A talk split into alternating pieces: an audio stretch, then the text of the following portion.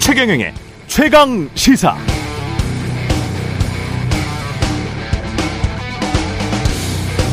네, 지난 추석 연휴 기간이었죠. 신자유연대라는 시민단체에서 일본 대사관에 설치된 평화의 소녀상 앞에서 기습 시위를 벌였습니다. 그러자 반일 행동이라는 시민단체에서 맞불 시위를 벌이면서 양측이 실랑이를 벌이고 대치했는데요. 이 신자유연대를 국내 대다수 언론사들은 보수단체라고 보도했더군요. 신자유연대는 시위용 팻말에 흉물 소녀상 철거, 위안부법 폐지 국민행동이라고 써놨고 위안부 피해는 사기라고 주장해 왔었습니다. 그런데 이런 주장을 하는 단체를 보수단체, 보수시민단체라고 부르는 것 여러분은 동의하십니까? 보수적인 분들도 다 생각이 다를 것 같습니다. 평화의 소녀상은 미국, 호주, 캐나다, 독일 등에도 세워져 있습니다. 평화의 소녀상은 가해자와 박해자, 제국주의와 식민지 피해자 사이의 역사적 기록이자 피해자들에 대한 추념의 의미가 담겨 있습니다. 그 시대를 반성하는 우리 인류가 공통적으로 받아들이는 보편적인 정서입니다. 이걸 꼭 보수와 진보라는 단어로 양분해야 할까요? 이렇게 되면 오히려 보수라고 통칭되는 현 정부에게도 안 좋은 이미지를 주는 것 같은데 말입니다. 그냥 하던 대로 쓰고 남이 하면 따라 쓰는 언론의 생각 없는 받아쓰기가 우리 사회를 점점 더 작은 이념의 동굴 속으로 가둬버리고 있는 것 같습니다.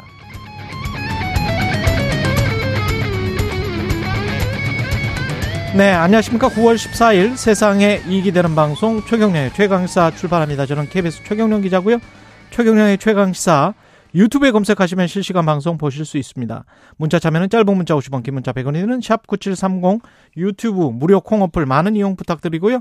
오늘 최강시사 국민의힘 김병민 비대위원, 더불어민주당 박범계 의원 각각 만나보겠습니다.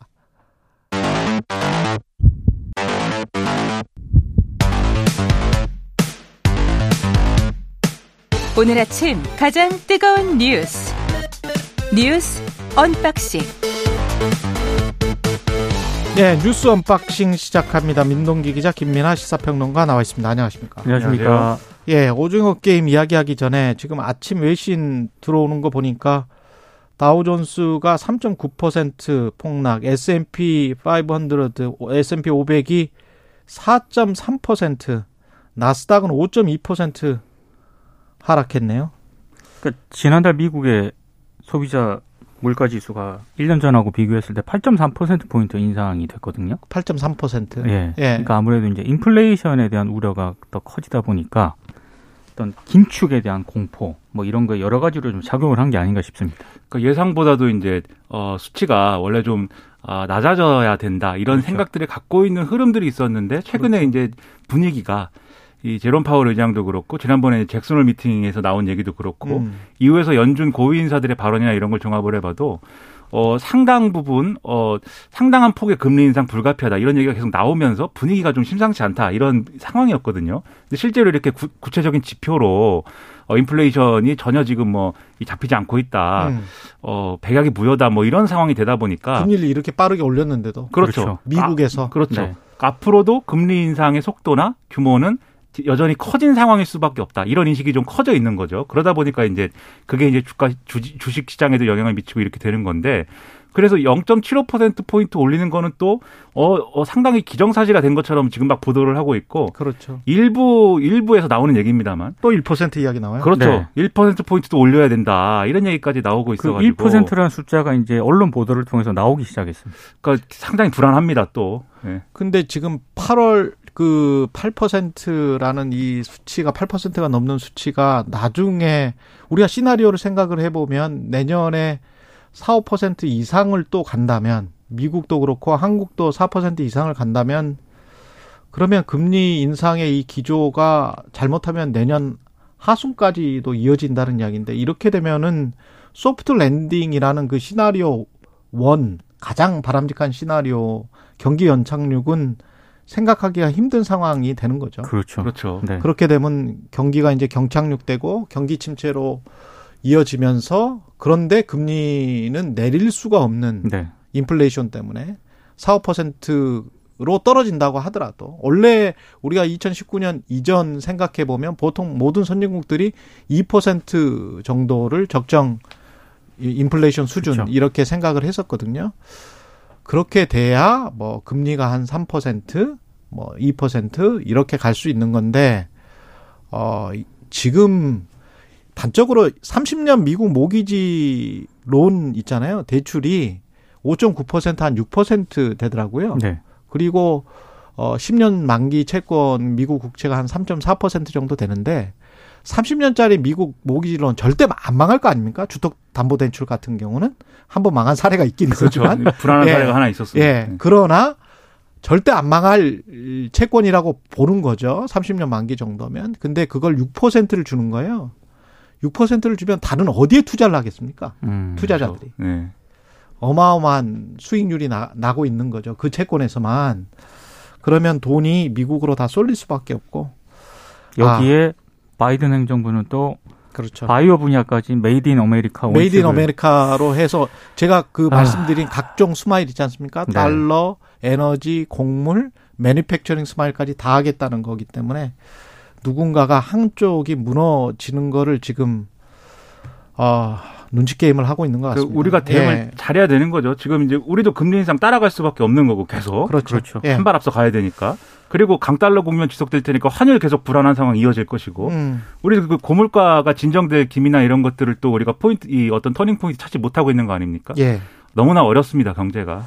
에미상은 이따 박대기 눈 시간에도 더 짚어보긴 하겠습니다만은, 이정재 배우의 수상 소감도 멋졌고요, 황동혁 감독도 멋졌고, 다 멋졌습니다. 그러니까 이정재 씨하고 배우 황동혁 감독 같은 경우에는, 예, 한국 배우는 물론이고 아시아 배우가 에미상 주영 받은 건 이번이 처음이고요. 그럼요. 특히 비영어권 드라마의 감독상 수상도 처음입니다. 제 생애에 이런 장면을 현실 세계에서 볼 거라고는 어렸을 때는 생각을 못 했거든요. 미국 에미상. 저 먼 나라 얘기였습니다. 예, 그럼요. 네. 아니, 그 사람들끼리의 잔치예요. 원래, 그렇죠, 원래가 그랬던 것인데, 그럼에도 대단합니다. 그러니까 황동혁 감독의, 예, 수상 소감이 굉장히 인상적이었는데, 오징어 게임이 역사상 영어가 아닌 드라마가 받은 첫 에미상이라고 하는데, 이것이 마지막 에미상 트로피가 아니길 바란다. 시즌2로 돌아오겠다. 또 이거를 영어로 소감을 밝히는 장면이 굉장히 좀 인상적이었고요. 이정재 씨도 물론 영어로 소감을 밝히긴 했습니다만, 마지막은 한국말로 대한민국에서 보고 계시는 국민 여러분과 친구, 가족, 소중한 팬들과 기쁨을 나누겠다. 이런 수상 소감을 밝혔습니다. 굉장히 인상적이었습니다. 이게 상당히 지금 말씀하신 대로 감격을 할 수밖에 없는 그런 장면이고, 이정재 배우 같은 사람도 목소리가 약간 떨리더라고요. 네, 그렇죠. 그럼요. 네, 그 자리에 가면. 큰 무대에 섰던 사람들도. 그렇죠. 네. 그리고 모래시계 이정재 이때랑 비교하면은 얼마나 엄청난 일입니까, 이게. 아니, 그러니까 언론에 나오는 거 보면 제3의 전성기라고 나오잖아요. 그렇죠. 그러니까 모래시계가 첫 번째 전성기였고, 네, 그렇죠, 두 번째가 오랫동안 전성기였어요. 필모그래피를 보면은 무슨 뭐 20개가 넘어요. 우리가 아는 작품들만.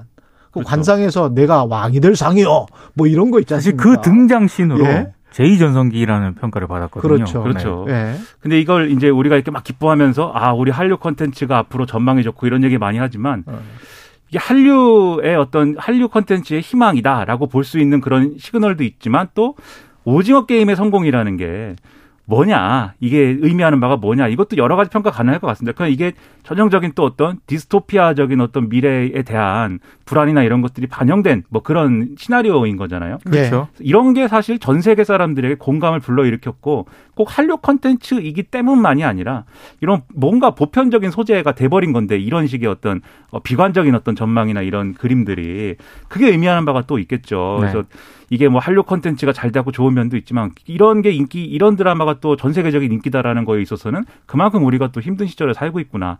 그래서 그런 좀 양가적인 감정, 그런 것들이 좀 느껴집니다. 내용적인 측면도 있고, 저는 꼭 짚고 싶은 게 넷플릭스라는 OTT가 나타나지 않았으면 오징어 게임이랄지 지금 그렇죠. 저 넷플릭스에서 그 아주 유행하고 있는 네. 우리나라의 엄청난 드라마들이 있잖아요. 지금 현재 뭐 수리남이랄지 뭐 작은 아씨들이랄지 다 넷플릭스에서 유행하고 있는데 그중에서 일부 드라마 특히 오징어 게임 같은 경우는 지상파 방송사의 편성이 안 됩니다. 이건 절대. 불가능하죠. 예. 네. 선정성 논란이나 여러 혐오 조장이나 뭐 이런 것들 때문에. 그래서 현실을 반영하고 풍자하고 또는 이야기하는 그런 어떤 언론 자유, 표현의 자유에 관해서 전반적으로 다시 생각을 해보지 않으면 그 방송사들의 경쟁력 그리고 이 전반적인 우리의 문화 수준 이것도 높아지지 않는다. 이건 오징어 게임 하나만 찬사를 해야 되는 게 아니고 전체적으로 외국이 갖다 준 그 OTT에서 우리의 그렇죠. 표현의 자유가 폭발적으로 그 그렇죠. 어떤 꽃피웠다. 이 점을 우리가 눈여겨봐야 되고 윤석열 정부도 뭐 취임사에서 대통령 스스로가 자유에 관해서 그렇게 35번이나 외쳤기 때문에 이 부분 한번 봐주시기 바랍니다. 비대칭적 규제가 지금 굉장히 심각한 상황이고 외국과 비교해도 저도 사실 이 에미상 심사위원을 2년이나 했었거든요. 아, 그렇습니까? 예. 에미상은 심사위원이었다? 아니, 이게 드라마가 아니고 보도 다큐가 또 따로 있어요. 아, 네. 그래서 그렇죠. 보도 다큐는 2년 연속 제가 했었는데. 이정재 어깨를 나란히 하는. 아닙니다. 전혀 그런 건 아니고요. 그런데 하여간, 이따 박대기 눈 시간에도 그 이야기 하겠습니다만은 그런 언론 자유, 표현의 자유라는 측면에서 전혀 다른 작품들이 나옵니다. 그렇죠. 보도 다큐와 네. 관련해서도. 네. 우리가 상상하지 못하는 수준의 취재와 보도, 물론 우리가 잘못하고 있는 것도 있어요. 우리 기자나 PD들이. 좀 모자란 측면도 있죠. 이게 넷플릭스 예. 얘기를 하셔서 넷플릭스에 뭐 드라마라든가 영화만 있는 줄 아는데 훌륭한 다큐멘터들이 진짜 많습니다. 그럼요. 예. 예. 그리고 이제 이렇게 글로벌 배급망의 어떤 그런 효과로 이렇게 우리가 한류 콘텐츠가 잘 나가고 있지만 그런 지적도 있어요. 이게 잘 나가는 만큼 또 제작 현장이나 이런 것도 그만큼 선진화돼서 그렇죠. 그런 따라가야 되는데 그것도 굉장히 중요합니다. 그걸 예. 좀 점검하자라는 목소리도 있어서 이런 게 종합적으로 더 잘 만들 수 있는 그런 환경이 만들어지길 바랍니다. 예, 공군 성폭력 피해자 고 이예람 중사 사건 특검 결과가 나왔습니다. 전익수 공군 법무실장 등 8명을 기소했습니다. 100일간의 수사를 마무리했는데요. 핵심은 지난해 국방부 자체 수사 결과 불기소 처분했던 군 관계자들이 있지 않습니까? 대거 재판으로 넘겼다는 건데 어제 이제 특검팀의 그 수사 발표에서 나타난 몇 가지 그 국방부 자체 수사의 문제점이 있는데 공군 20전투 비행단 소속이었습니다. 원래 고 이예람 중사가. 그런데 지난해 3월 2일 선임 장모 중사에게 강제추행을 당했는데 문제는 이 20비행단 김모 대대장이 성폭력 가해자와 피해자를 분리해야 한다는 지침을 어겼는데도 불구하고 분리했다고 허위보고를 했다는 점입니다. 이게 이제 새롭게 밝혀진 점이고요. 그리고 이 중사에게 사건을 덮자고 회유하고 은폐를 시도한 사람들도 알고 있었는데도 불구하고 징계 의결을 요구하지 않았다고 합니다. 그리고 20비행단 김모 중대장이 이제 이예람 중사가 거기서 이제 강제추행이 발생해서 다른 부대로 옮기지 않았습니까? 네. 그 옮긴 부대인 15비행단 중대장에게 이 중사가 좀 이상하고 뭐 20비행단 관련 언급만 해도 고소하려고 한다는 허위 사실을 말했다라고 특검팀이 판단을 했고요. 역시 가해자인 장 중사는 억울하게 고소를 당한 것처럼 또 말한 것으로 이 특검팀이 판단을 했습니다. 그래서 이들에게는 명예훼손 혐의 등을 적용을 했습니다. 그러니까 어제 나타난 문제점을 보면은 수사 과정에서도 여러 가지 좀 문제점이 발견이 됐거든요. 만약에 이게 초기 대응이라든가 수사를 처음에 좀 잘 대응을 했더라면 이런 아쉬움이 굉장히 많이 저 개인적으로 이제 그런 점을 좀 느꼈고요. 예. 유족 측이 어제 입장문을 냈는데 일단 부실 수사가 영향을 미쳤다는 점을 이중사 죽음에 영향을 미쳤다는 점을 규명을 하기는 했지만 윗선을 법정에 세우지 못한 점은 일단 유가족의 한으로 남을 것이다. 이런 입장문을 내놓았습니다. 그러니까 이게 시간이 상당히 지난 이후에 특검을 통해서 100일 동안 수사했는데도 이 정도 결론이 나왔다고 하면 그렇죠. 애초에 제대로 수사했으면 국방부가 제대로 대처했으면은 얼마나 많은 부조리들이 밝혀지고 그것들이 근본적인 문제 해결을 할 수 있는 어떤 대안으로 연결되는 그러한 것들이 얼마나 매끄럽게 됐겠습니까? 근데 그러한 것들을 기대할 수 없는 상황이었다라는 게 이번에 이 수사 결과를 통해서 이제 드러난 그렇죠. 거고요. 초미의 관심사가 이제 전익수 법무실장을 기소하는 거냐 이 문제였는데 기소를 하긴 했는데 애초에 이제 이 가해자에 대한 어떤 뭐 구속 수사, 불구속 수사에 이 영향을 미쳤다라는 그 의혹에 대해서는 이제 밝혀지지 그렇죠. 않은 것이고, 밝히지 못한 것이고, 그건 녹취록이 조작됐다 뭐 이런 문제 때문에 그 녹취록 조작한 사람이 이제 기소된 것이고, 다만 이제 자신과 관련된 어떤 사건들, 그러니까 이 과정에서 구속적 부심을 뭐 수사한 사람의 정보나 이런 것들을 군무원으로부터 전달받았는데, 전익수 실장이 그것과 관련돼 가지고 수사 개입을 일부 했다라는 점들에 대해서 인정이 돼서 지금 기소를 한 거거든요. 그러니까 기소를 한 거는 뭐 이 다행이다라고 하는 건데, 다만 이제 애초에 유족들이 원했던 핵심 의혹에 대해서는 기소의 어떤 그런 범위를 벗어난 것이어서 그런 점에서는 아쉽다라는 평가 그래서 나오는 거죠. 근데 어쨌든 이것만으로도 얼마나 우리 국내 부조리나 이런 것들이 만연해 있는지가 다 드러나지 않습니까? 그러니까요. 그렇죠. 이제는 이런 일이 다시 발생하지 않을 수 있도록 어떻게 하면 되는 것인지를 정치권과 그리고 또 언론이 잘 논의해서 대안을 좀 얘기를 했으면 좋겠습니다. 군대 문화도 2차 가해가 사실상 벼랑 끝으로 몰았다는 게 특검의 결론이기 때문에 그렇죠. 네. 이런 부분들 특히 그리고 아직도 시신이 지금 1년 한 4개월 정도 지났는데 아직도 시신이 있는 거 아니에요. 그 그렇죠. 지하실에. 네. 그게 3구나 더 있어요. 지금 다 합하면 이예람 중사까지 합하면. 그러면 결국은 군대에서 그렇게 억울하게 죽었다라고 생각하는 유족들이 아직도 많다는 것이고, 이런 사건이 거의 뭐 한 2년에 한 번씩은 지금 되풀이되고 있기 때문에 이거는 군대가 정말 정신 차려야 될 것 같습니다. 특검팀이 어제 발표를 하면서 같이 근무했던 중대장, 대대장이 가해자 걱정을 먼저 했다. 이런 그쵸. 얘기를 하거든요. 아, 이거는 정말 정말 군대가 많이 바뀌어야 됩니다. 그 제도적으로도 군대에서 자체적으로 저렇게 군검찰에서 군법원에서 서로 이른바 짜웅하는 구조지 그렇죠. 않습니까? 네. 너무 유착이 쉽게 되는 구조기 그렇죠. 때문에 뭔가 민간이 참여하는 식으로 가야 돼요. 자꾸 뭐 군대 무슨 군사 기밀 정보 뭐 이런 이야기 하면서 빠져나가고 있었지 않습니까? 근데 네. 이게 무슨 군사 정보랑 무슨 그렇게 관련이 있는 것 같지도 않고, 민간이 참여한다면 민간의 뭐 변호사들일 텐데 변호사들이 뭐 군 기밀 정보를 누출시키고 그러겠습니까? 아, 국민의힘 새 비대위 출범을 했습니다. 예. 어제 이제 출범을 했는데요. 원래는 1차 비대위원 인선을 발표를 했거든요. 근데 1시간 30분 뒤에 다시 번복하는 그런 소동이 있었습니다. 번복의 주인공은 이제 주기환 전 비대위원이었는데, 원래는 발표를 할 때까지만 해도 아마 다들 그렇게 본인이 스스로 좀 하겠다라고 해서 이제 발표를 했을 것 같은데, 번복을 하면서 주기환 전 비대위원이 정진석 위원장에게 간곡하게 사의를 표명했다라고 또 박형수 원내대변인이 밝혔습니다.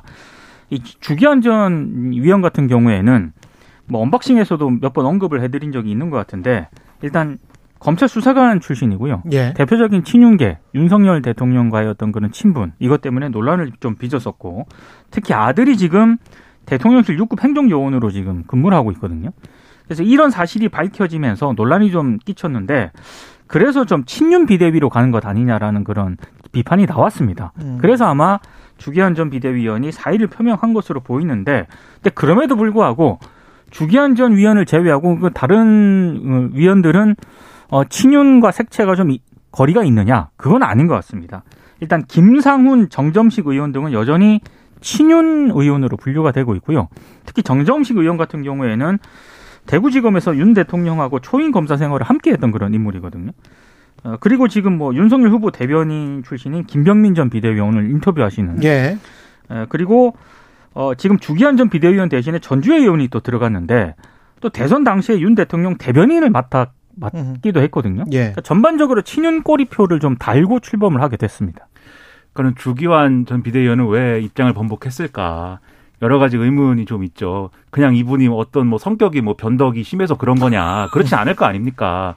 그러니까 이게 비대위의 성격과 그다음에 그것을 둘러싼 해석을 놓고 여러 가지 잡음이 있을 수밖에 없기 때문에 이런 상황이 벌어지는 거예요. 그리고 어제 이제 국민의힘 측에서 이 가처분 신문과 관련돼서 오늘 이제 진행이 되는데 14일이니까.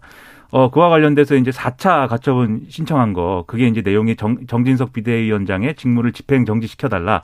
이 내용인, 이 신문의 경우에는 국민의힘 측에서 아직 준비가 덜 됐다라고 그래서 연기 신청을 했거든요. 그렇죠. 28일에 하기로 했습니다. 네. 근데 28일이 또 국민의힘 중앙윤리위가 진행되는 날이어서 아. 다들 사람들이 여기서 이준석 전 대표 추가 징계되는 거냐 이걸 신경 쓰고 있는데 28일 날 만약에 이게 진행이 됐는데 그날 결론이 안 나오게 되면은 그 결론이라는 것은 결국 윤리위에서 혹시 이준석 전 대표를 징계를 하게 되면 거기에 따라서 결론이 바뀔 수도 있는 상황이 되거든요. 이준석 전 대표가 추가 징계 받아가지고 제명이 되거나 하면은 그러면 이제 기각되거나 뭐 각하되거나 이렇게 될 가능성이 있으니까 이런 온갖 시나리오들이 얘기가 되고 있기 때문에 비대위가 출발이 깔끔하게 안 되는 거죠. 이 여당이 언제까지 이렇게 하는 것인지 상당히 우려가 되고 참 여러모로 걱정입니다. 그리고 경찰이 이재명 제3자 뇌물공여 혐의를 적용해서 검찰에 송치했는데 이게 한 1년 전에도 비슷했는데 불송치했었던 그런 그렇습니다. 사건이었죠. 성남FC 후원금 의혹과 관련해서 이제 보완 수사를 검찰이 지시를 했고 경찰이 일단 보완 수사 결과 불송치 결정을 내려다가 판단을 1년 만에 뒤집은 거거든요. 경찰은 이재명 대표에게 특정 범죄 가중처벌 등에 관한 법률상 제3자 뇌물공여 혐의를 적용을 했습니다. 뭐 다들 압축적으로 말씀을 드리면 이재명 대표가 성남시장 시절 때 성남FC 구단주로 이제 있게 되는데 자동으로 있게 되는 거죠. 근데 2014년에서 2016년 두산 건설로부터 후원금 55억을 유치하는 대가로 두산그룹이 소유한 분당구 병원 부지를 상업용지로 용도를 변경해줬다. 이제 그래서 이재명 대표에게 제3자 뇌물공여 혐의를 일단 적용을 한 건데요. 근데 판단을 뒤집은 몇 가지 이유가 있습니다. 일단 경찰이 보완 수사하는 과정에서 사건 관계인의 새로운 진술을 청취했다. 네, 그리고 두 번째는 압수수색을 통해서 이를 뒷받침할 증거를 확보했다. 뭐 이런 이유를 들고 있습니다. 근데 이제 일부 언론들의 문제 제기를 보면 근데 이재명 대표 쪽에 흘러 들어간 증거가 확인되지 않았다. 요건 좀 논란이 될 수 있는 것 같다. 이런 문제 제기를 하고 있고 돈이 그렇습니다. 그리고 측근이라고 불리는 사람들이 받은 성과급도 다각도로 수사를 했는데 역시 이재명 대표에게 흘러간 정황은 발견하지 못했다. 뭐 이런 점을 좀 지적을 하고 있습니다. 특히 보완 수사를 하는 과정에서 두산건설 관계자만 소환 조사를 했고 이재명 대표는 소환 조사를 안 했거든요. 여기에 대해서 경찰이 설명을 하기로는 검찰이 두산그룹 관계자는 소환하도록 명시를 했는데 이재명 대표 소환 내용은 없었다. 이렇게 또 해명을 하고 있습니다. 그래서 조금 이런 부분에 있어서는 좀 논란이 좀 제기되는 대목입니다. 재판 가서 이거는 좀 확인을 해봐야 되겠네요. 그렇죠. 검찰이 기소하기 전에 아마 이재명 대표 소환을 시도를 할 것이고 뭐 그거 가지고 또 논란이 있겠죠. 그리고 이건 제3자 뇌물 공여를 이제 적용했다는 거는 제3자 뇌물이라는 거는 공무원이 어떤 청탁을 받았는데 그에 대해서 뇌물을 받을 때 자기가 받는 게 아니고 다른 사람을 줘라. 이게 제3자 뇌물인데 그러려면 경제 공동체여야 돼요. 그렇죠. 이게 그런 법리가 있는데 이게 여기서는 이제 뇌물을 받은 쪽에 그러면 이제 성남 FC가 되는 건데 아까 후원금이 뭐 이재명 대표 쪽으로 갔느냐 여부는 그래서 요 혐의하고는 좀 별개의 건이고 근데 혹시라도 만약에 성남 FC에서 돈이 나와가지고 뭐 다시 이재명 대표 쪽으로 간 흐름이 있다라고 하면 이게 다른 또 혐의가 되겠지만 제3자 뇌물을 적용했다는 거는 그런 걸 발견을 못한 거예요 애초에. 그래서 이런 게 이제 앞으로 어떻게 이 규명이 될 거냐. 왜냐하면은 부정한 청탁이었느냐, 경제 공동체였느냐 이 두 가지가 핵심이죠. 그리고 이재명 대표 측은 당시에 성남시장으로서 성남 FC가 잘 될 수 있도록 후원금을 유치하기 위한 어떤 일종의 영업을 한 것이다라고 설명을 하고 있기 때문에 이 관계들이 증명이 돼야 돼요. 대가성이라든가 이런 것들이. 근데 그런 걸 지켜봐야 되겠는데. 그리고 통상적이었느냐, 이례적이었느냐. 이것도 지금 쟁점이 되겠죠. 보통 뭐 다른 뭐 시나 군에서 이런 것들을 할 때 구단을 유지를 할 때 기업들에서 스폰을 많이 하지 않습니까? 그렇게 할 때 뭐 일종의 이제 협찬 같은 근데 이게 건데. 이제 다른 기업들도 이걸 어떻게 봐야 되느냐? 다른 기업들도 고발된 건 있는데 다른 기업들은 또 적용이 안 됐어요, 혐의가. 그거 같이 봐야겠는데 다만 이런 부분이 있습니다. 그러면 수사 결과가 이렇게 사실상 이제 뒤집어진 거잖아요. 혐의가 있는 걸로 결론이 난다고 하면은 애초에 그럼 경찰 수사는 왜 솜방망이로 된 거냐. 이게 논란이 될 거고 만약에 무죄가 나온다라든가 이렇게 되면은 경찰이 그러면 뭐 때문에 입장을 바꿔서 검찰이 기소를 강행했느냐 뭐 이런 논란. 어떤 경우든 논란이 불가피한 거여서 이거는 중간에 뭐 검사가 그만두고 논란도 있고 했는데 두고두고 아마 논란이 계속 남을 것 같습니다. 유심히 지켜보겠습니다. 뉴스 언박싱 민동기 기자 김민하 평론가였습니다. 고맙습니다. 고맙습니다. KBS 1라디오 최경련의 최강시사 듣고 계신 지금 시각 7시 44분입니다.